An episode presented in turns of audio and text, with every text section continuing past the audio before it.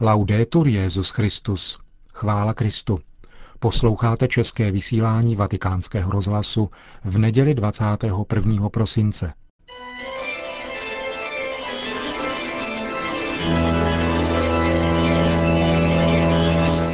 Církev a svět.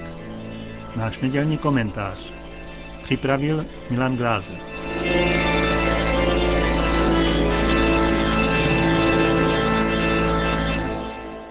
Stojí za povšimnutí, že zesměšňování a očerňování náboženské víry se nevyskytuje ani tak v komunikaci mezi konkrétními lidmi, nýbrž takřka výlučně v mediálním prostoru.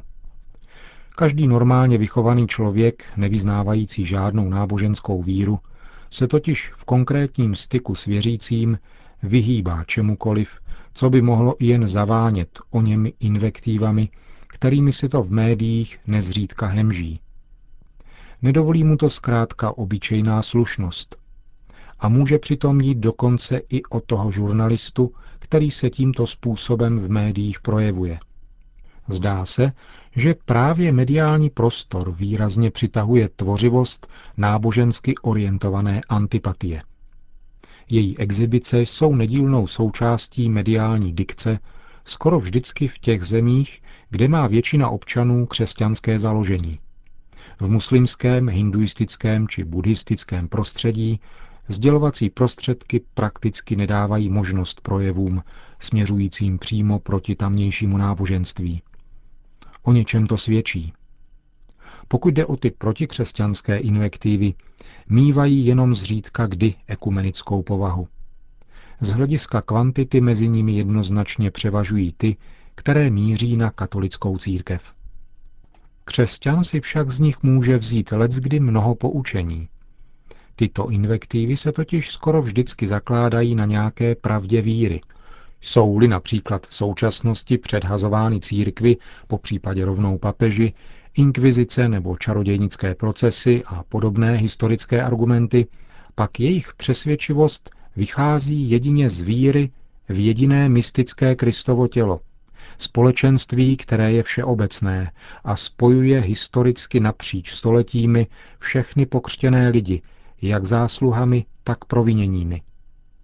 Samozřejmě, že historická argumentace těchto invektiv se nikdy nespokojí s případnou a kolikátou už omluvou ze strany vnějších představitelů církve, protože ve skutečnosti usiluje o to, aby církev podala rezignaci, aby přestala mluvit, nebo jinými slovy, aby už konečně začala také jen prázdně tlachat. Podobně je tomu i s nadsti utrháním, které se týká žijících členů církve, zvláště kněží. Jejich zveřejňované přestupky, jež ku podivu nikdy nejsou označovány termínem hřích, mají vyvolat především nedůvěru v instituci církve jako takovou. To je i případ filmu Naši otcové o sexuálních skandálech v USA, uvedeného patrně ne náhodou těsně před Vánocemi na ČT2. Producenský záměr tvůrců tohoto filmu nejenom, že zcela odhlíží od skutečných traumat konkrétních obětí těchto zločinů, ale navíc je prohlubuje a sobecky využívá za účelem obchodního zisku. Film tak v konečném důsledku spíše prodlužuje a rozšiřuje škody, které tento hřích napáchal. A znovu platí. Kdyby se učení církve ohledně sexuální morálky přizpůsobilo ideologickým požadavkům homosexuálních a libertinských kruhů, nemělo by vlastně vůbec smysl tyto hříchy zveřejňovat, než kvůli obvinovat z laxnosti instituci církve jako takovou. I tento křik se totiž zakládá pouze na pravdě víry, z jejíhož hlediska se ve zmíněných případech nejedná jenom o přestupky proti lidským zákonům, ale o hříchy do nebe volající. Do jiného rangu spadají mediální klišé, která se zajisté během Vánoc opět objeví v různých spravodajstvích.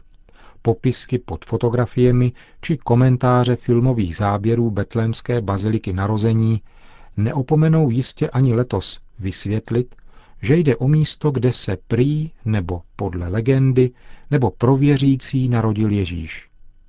Postava Krista je totiž jedinou výjimkou, pokud jde o předpoklad historického propojení se současnými lidmi, s aktéry přítomného dění. Místopisné reálie musí být proto vyňaty z atmosféry Vánoc, protože Kristus je jedinou osobou, pro niž se nenachází útulek v historičnosti.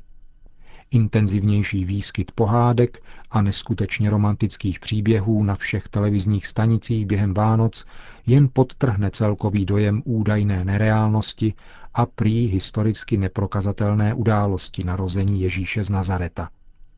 A pokud to nějaký pohotový teolog ještě doplní postřehem, že betlémský příběh je důležitější než dogmata víry, jsme zase doma. Příběh, který se mohl či nemusel stát, tak může opět jen vyset v oparu prchavých emocionálních záchvěvů. A stěží jej lze vnímat jako trvalé propojení životů všech lidí, všech dob s Bohem. Obvyklý mediální prostor může stěží fungovat jako scéna, která zviditelňuje celou pravdu.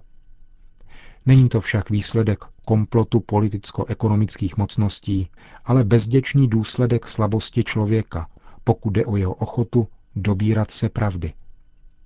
Mediální invektivy, opomenutí a zhovývavé úsměšky, jež křesťan v tomto zrcadle vnímá, mohou tedy být podnětem k věroučnému prohloubení události, která proměnila dějiny lidstva a doprovodit jej tak ke kolébce smíření s Bohem i lidmi.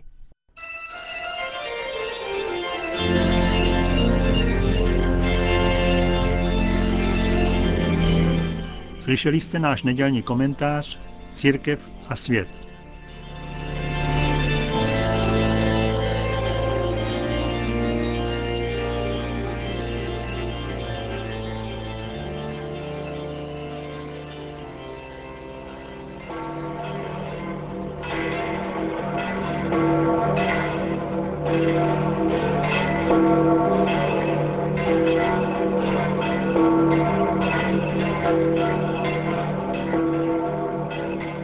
Asi 30 tisíc lidí přišlo v neděli na náměstí svatého Petra, v jehož středu před obeliskem už stojí obrovský betlém, který bude odhalen na štědrý den.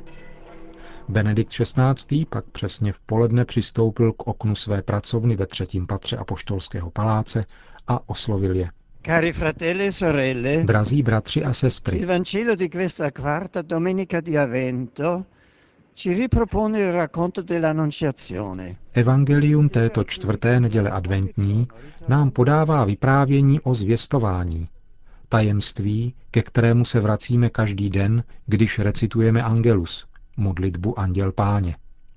Touto modlitbou v nás ožívá rozhodující moment, ve kterém Bůh klepe na Marijino srdce a po jejím přitakání počne v ní a od ní brát na sebe tělo.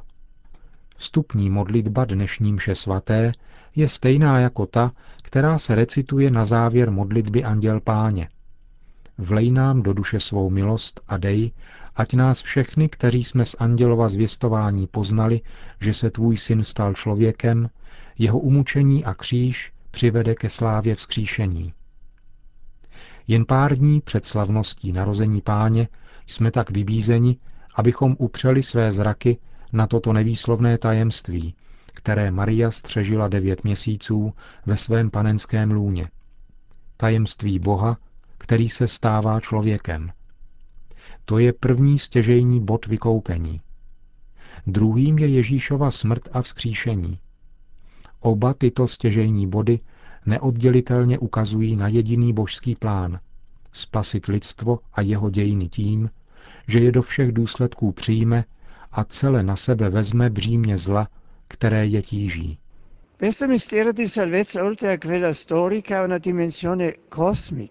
Toto tajemství spásy má kromě historické dimenze také kosmický rozměr.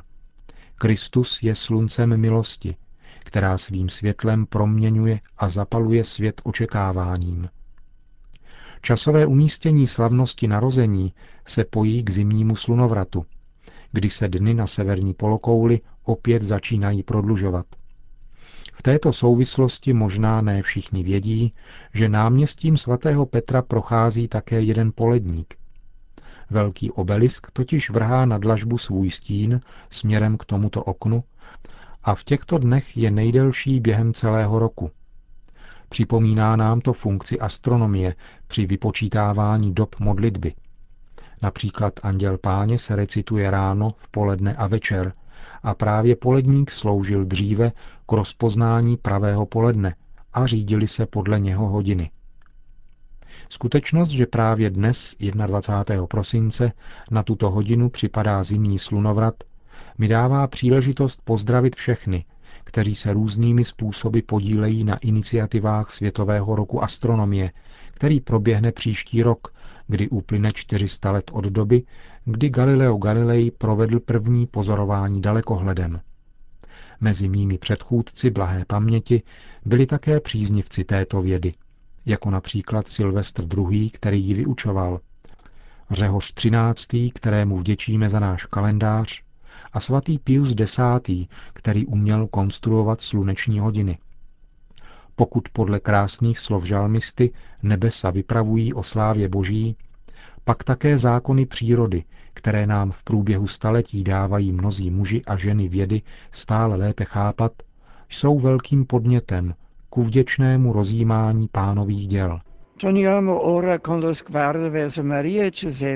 Obraťme nyní svůj pohled zpět k Marii a Josefovi, kteří očekávají Ježíšovo narození, a naučme se od nich tajemství usebranosti, abychom zakusili radost Vánoc.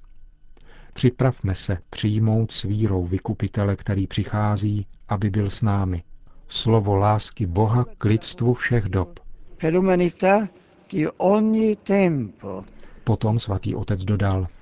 Sono lieto jsem rád, že mohu pozdravit také 50 novokněží legionářů kristových, kteří včera z rukou kardinála Angela Sodána přijali svěcení v bazilice svatého Pavla za hradbami. Drazí, kéž láska Kristova, která vedla svatého Pavla v jeho misijním poslání, stále oživuje vaši službu. Ze srdce žehnám vám i vašim drahým. Vi benedicat di cuore insieme con i vostri cari. Po společné modlitbě Anděl Páně pak udělil všem apoštolské požehnání. Sit nomen Domini benedictum. Ex hoc nunc edusque in seculo. Adiutorium nostrum in nomine Domini. Qui feci celum et terra. Benedicat vos omnipotens Deus, Pater et Filius et Spiritus Sanctus.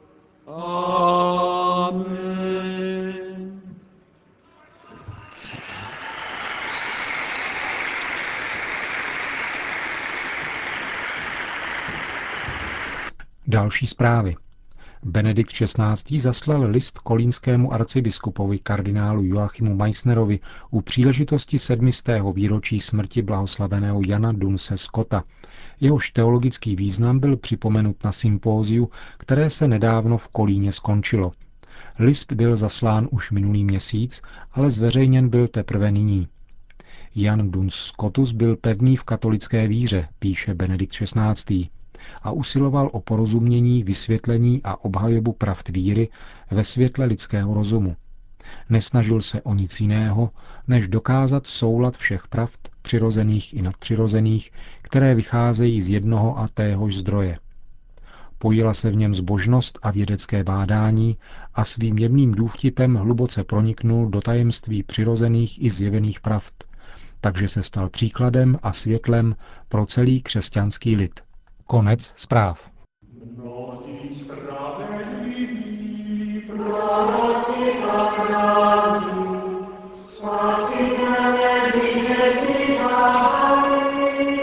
Končíme české vysílání vatikánského rozhlasu. Chvála Kristu. Laudetur Jezus Christus.